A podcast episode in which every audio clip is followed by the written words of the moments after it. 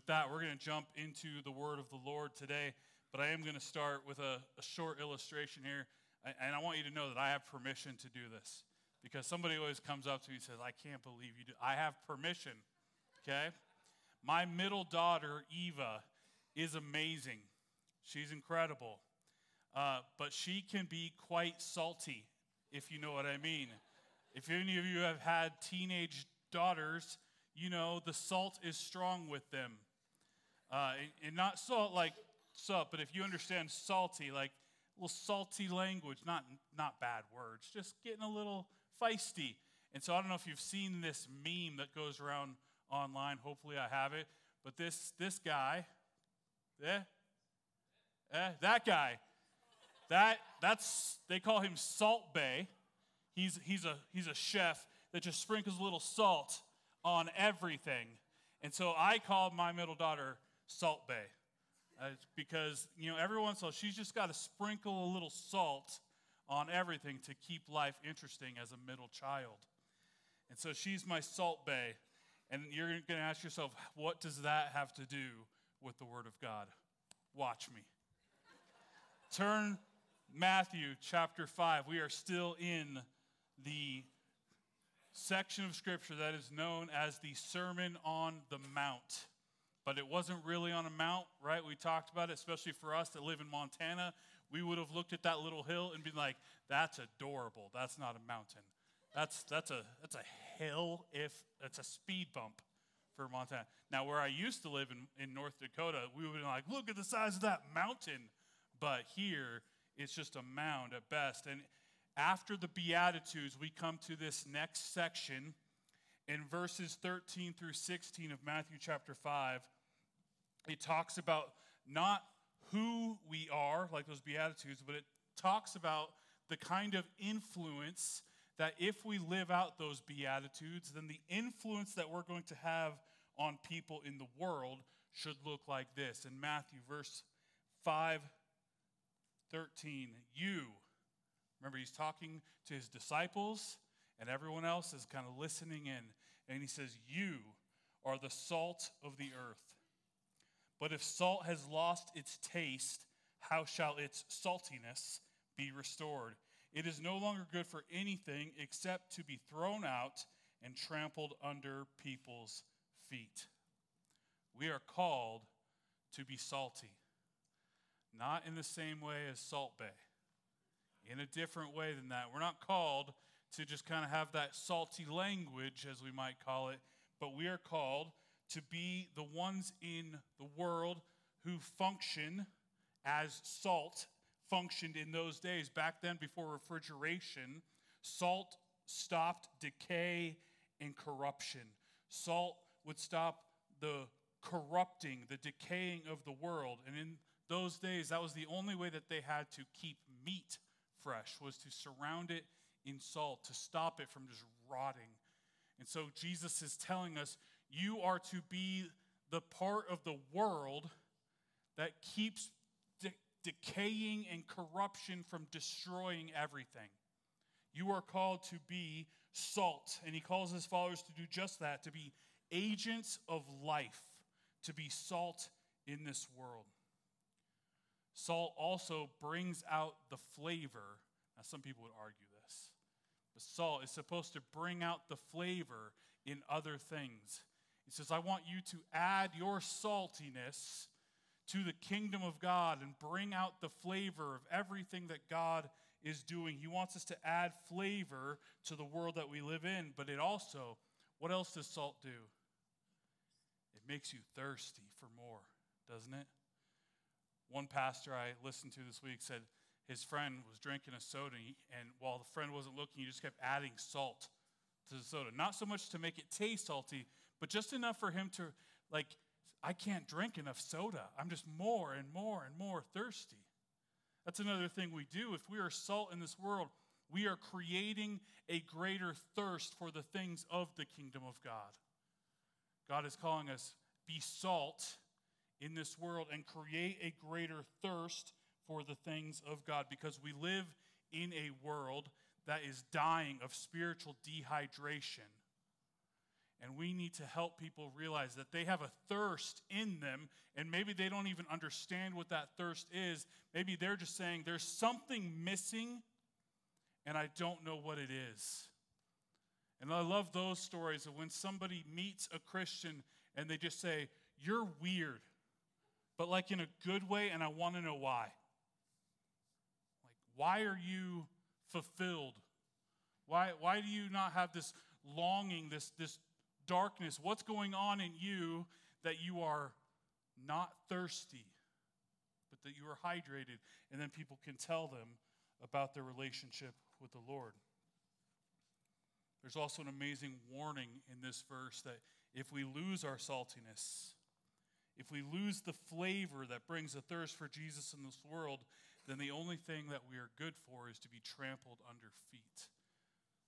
Now, amazingly, we have the grace and mercy of Jesus, and he can bring that saltiness back to us. But there's times in our lives where maybe we lose that salt, and then we're no longer the good salt, that really delicious pink Himalayan salt. We become like the mag chloride that Doug Duchaine pours on everything, right? You don't want to eat that on your baked potato, trust me. It might taste real salty, but it ain't. Right, we lose that saltiness. We are not only called to be salt in this world, but let's look at the next couple verses. You probably know it already if you've spent any time in church in your life, but we are called to be salt and also light. Verse 14, you are the light of the world. A city set on a hill cannot be hidden, nor do people light a lamp and put it under a basket, but on a stand, and it gives light to all in the house. In the same way, let your light shine before others, so that they may see your good works and give glory to your Father who is in heaven. We are called not just to be salty, but to be light. The world is dark and lost, and we are called to be the light that is shining towards Jesus. I love this because I think about it. I heard a story one time, an illustration from a friend of mine, because we don't create the light, do we?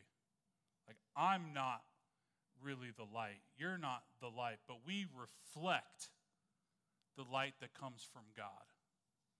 And so I had a friend who would talk about wanting to be the moon. I thought that was so cool. He said, I want my life to reflect the light of the sun, S-O-N, just as the moon reflects the light of the sun, S-U-N. And I want to do everything that I can to be a full moon, reflecting all of the light of God that I can possibly reflect, showing his light into the world.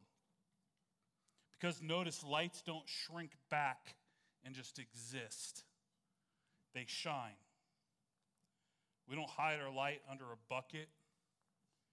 We shine the light of Jesus as brightly as we can in whatever situation that God has given us the ability to shine it in. And notice why. I love when the Bible gives us a real clear, here's what you're doing, and here's why. It's how my brain works. He says, I want you to be salt, and I want you to be light. And then it says, why? So that they, everyone who doesn't know the Lord, may see your good works and give glory to your Father who is in heaven. He tells us very specifically, this is why I'm calling you this, so that other people will see. So we know, as Christians, we know that we're not saved by doing good works. We know that we're not Christians because we do good things. But that doesn't mean we don't do good works. We don't do them in order to be saved by the glorious God. We do them because we are saved by the glorious and merciful and patient God. We do them as a reaction of love to our God who loves us. And we do those things so that those who do not yet know Jesus can see how we live our lives for him. This is the kingdom of God mentality that God has called us all to live out.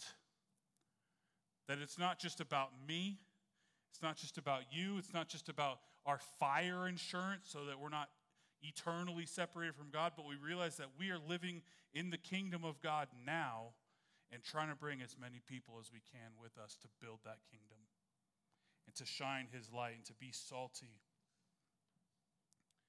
And then the Sermon on the Mount continues. Jesus has done things that nobody can ignore now. His miraculous signs and wonders show everyone clearly that he has indeed claimed and shown himself to be something far greater than they have ever seen. But there's these whispers amongst the religious people. There's these whispers where they're saying he doesn't care about the law. He doesn't care about the Old Testament. He doesn't care about what Moses said. And for them, that's their whole world. That's everything. And so they start to whisper, what is he really doing? Because they know in the Old Testament, in Deuteronomy 13, it says that if a prophet or a dreamer of dreams comes and does a sign and wonder amongst you, you are to examine him to make sure that what he's doing and saying is not leading you away from God. And so they know that, and they think, he doesn't care about the law. And so Jesus has gained this reputation as a friend of sinners and tax collectors. And he sure as heck is no friend of the religious elite that are living in his world.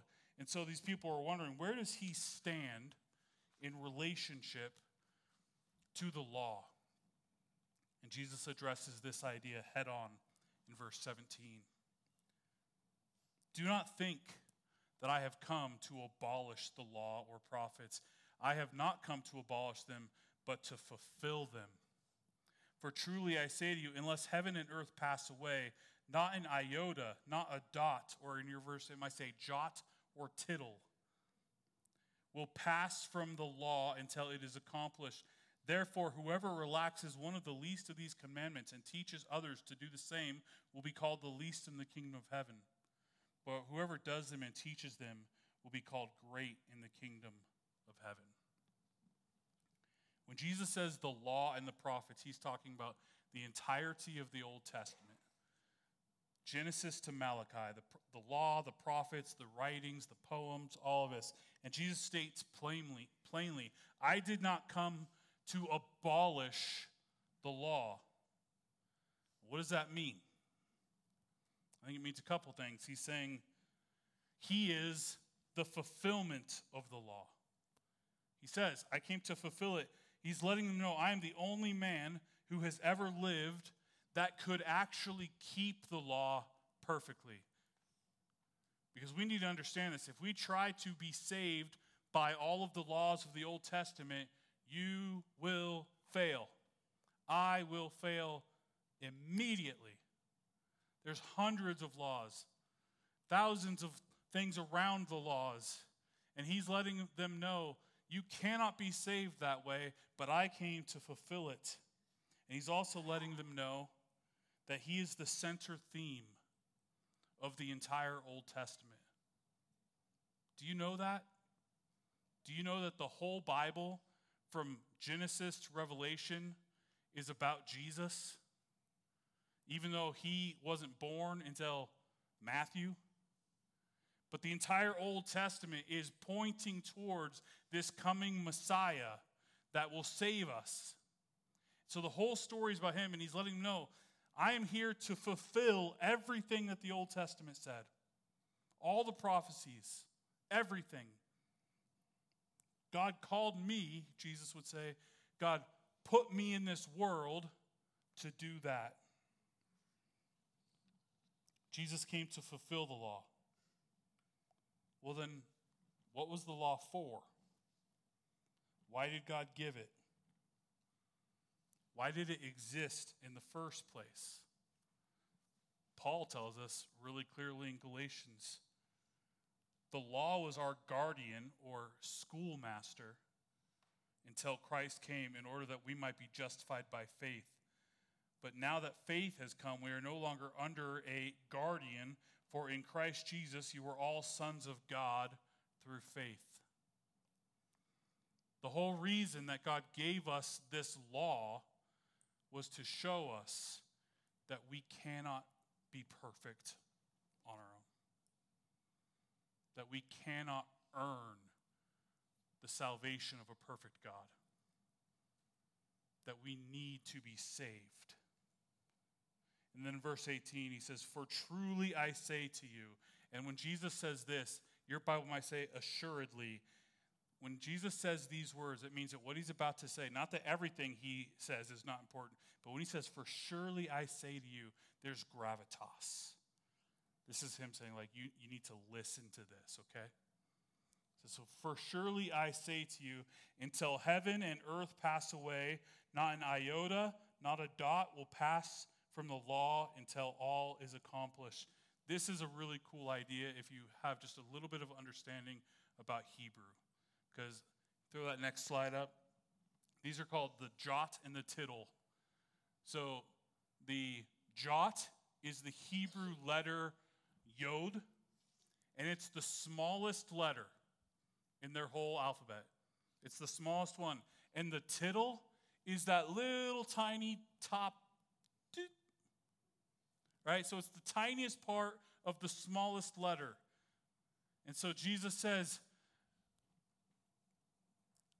everything, not an iota, not a dot, not a jot, not a tittle will be taken away until I come to fulfill the law. And it says, until all is accomplished. There is a goal, the kingdom of God in its fullness, where Jesus comes and he redeems creation and brings people back into perfect relationship with their Father. He says, until he does all of that, the law still exists to show us that we are desperately in need of him. We are unable to fulfill perfection. Jesus wants us to know how important all of this is. I love that God cares so much for the accuracy of his word. Because people argue about this all the time. I'm going to get a little bit into apologetic stuff right now. If you're a Bible person, you like learning about this stuff, awesome. If not, listen anyways. There's some cool things you see. People will regularly question, how is it possible that the word of God can be trustworthy after generations and generations of people copying it and hearing it, and they say somehow at some point something must have got twisted by man and all these things. But in reality, there's a tremendous amount of proof that these words have stayed completely accurate over all of time. Prior to 1947, the oldest manuscripts of the Old Testament that we had were from around 900 AD. So almost 1,000 years after Jesus come. But then in 1947, there was a little shepherd boy who was trying to get his sheep to come out of a cave. And he threw a rock. This is a true story. I see some of the youth like, what are you talking about? He threw a rock into the cave to scare his sheep. And when he threw the rock in there, he heard something break.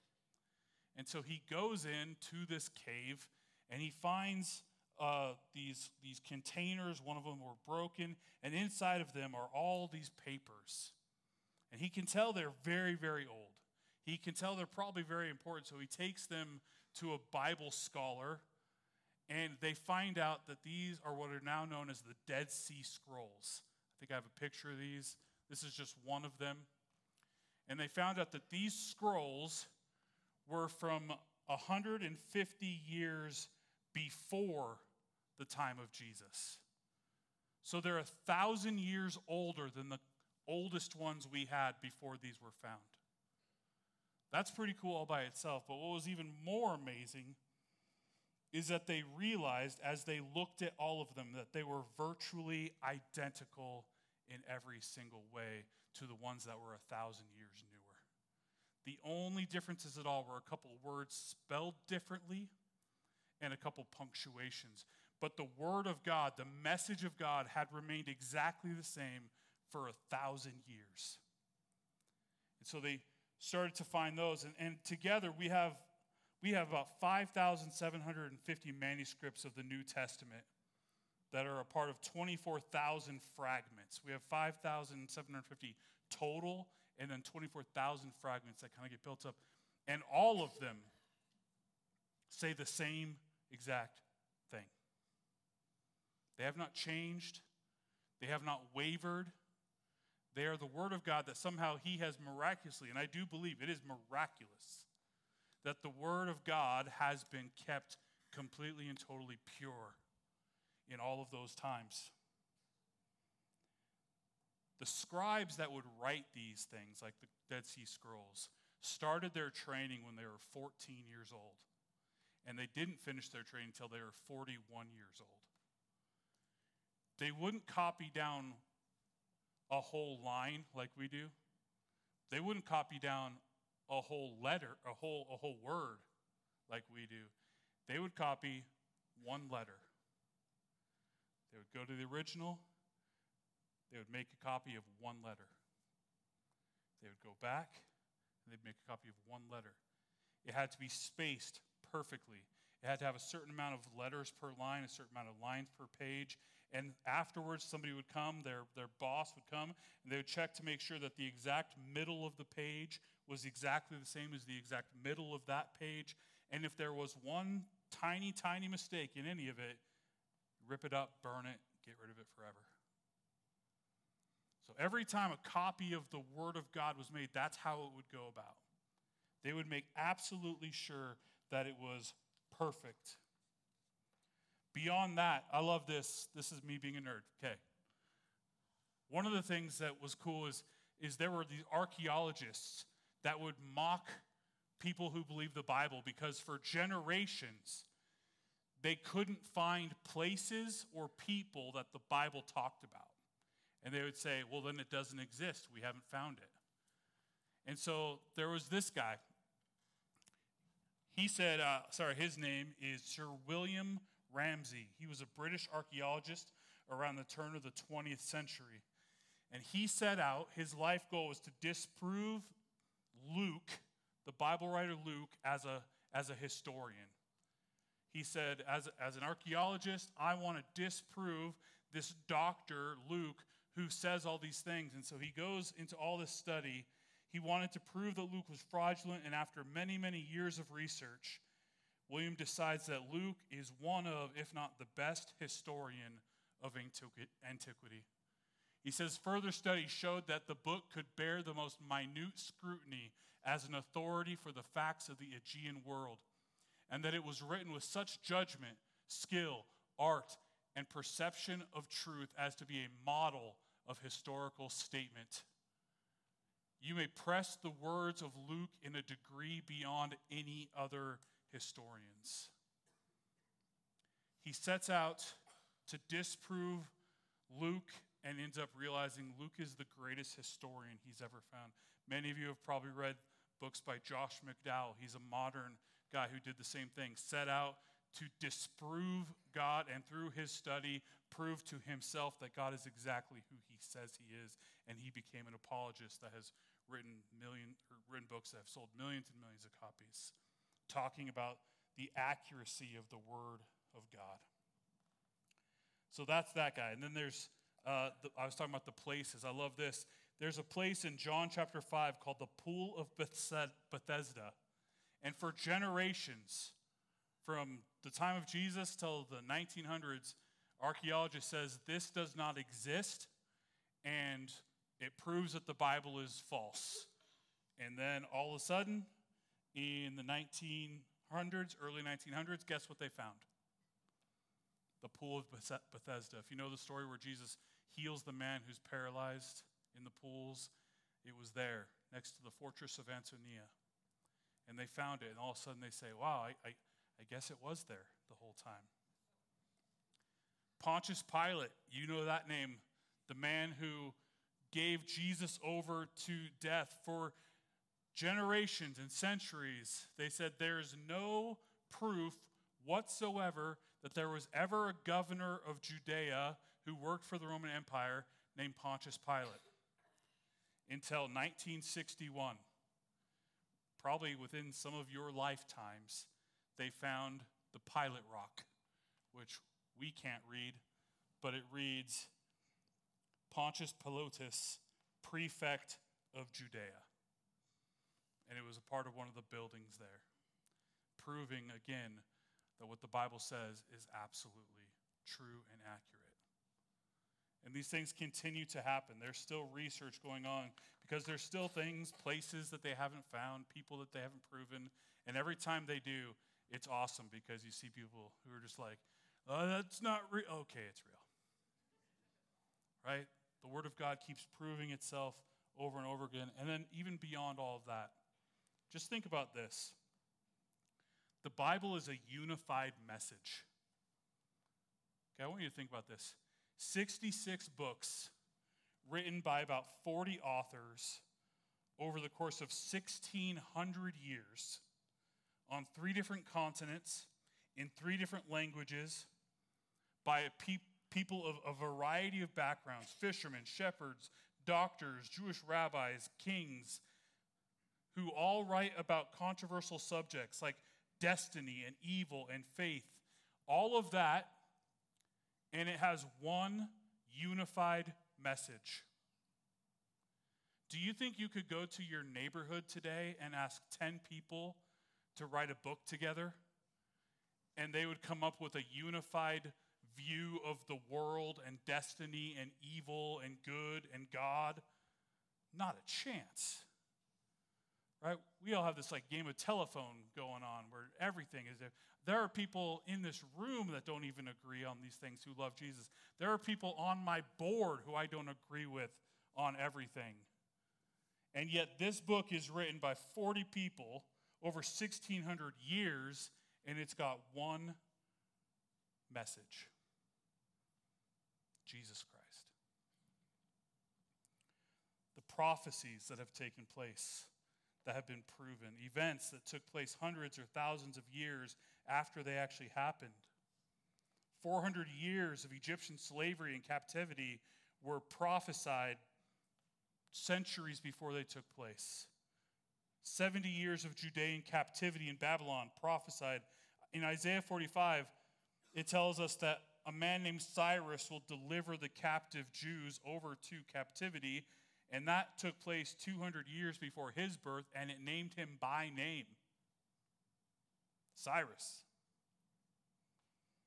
That's not even to get into all the messianic prophecies about Jesus, because there's hundreds of those that we can get into, about him being born at a certain time in a certain place, a certain time of year, and near certain people. I mean, all of them proven to be true. And so we have this unified message. We have this Word of God. And Jesus tells us that none of it is going to pass until the fulfillment of everything that he's doing. And it even gives us a warning to those who would cast aside the Word of God. Therefore, whoever relaxes one of the least of these commandments and teaches others to do the same will be called the least in the kingdom of God and kingdom of heaven, but whoever does them and teaches them will be called great in the kingdom of heaven.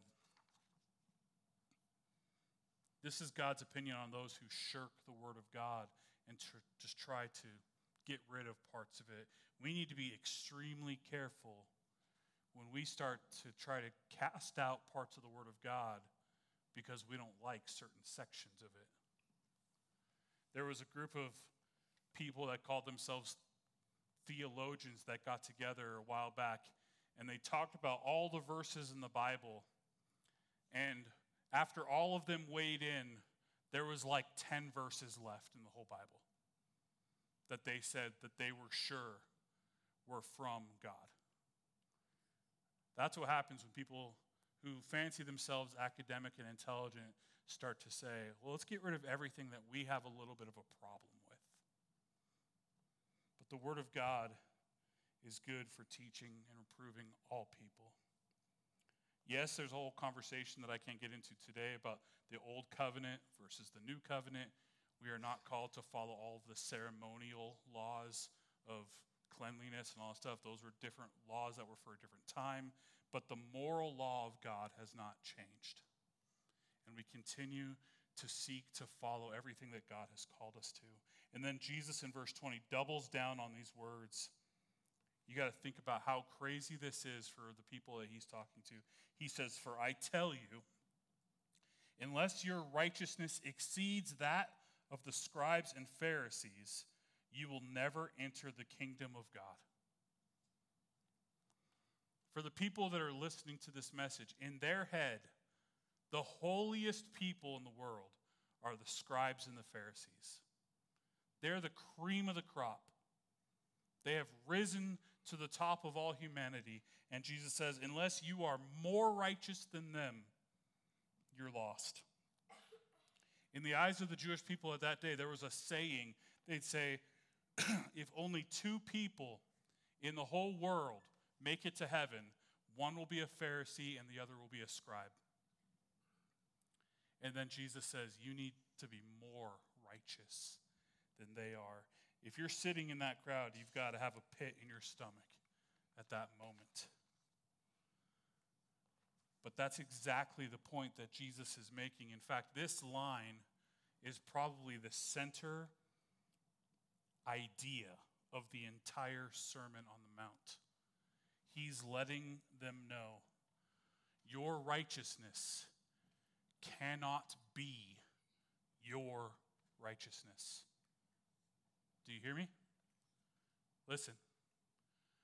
Your righteousness that saves you can't be your righteousness.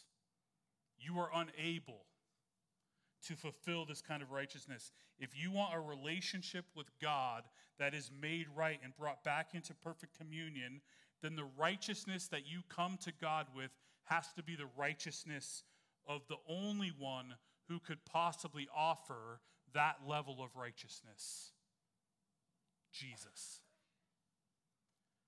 His whole point,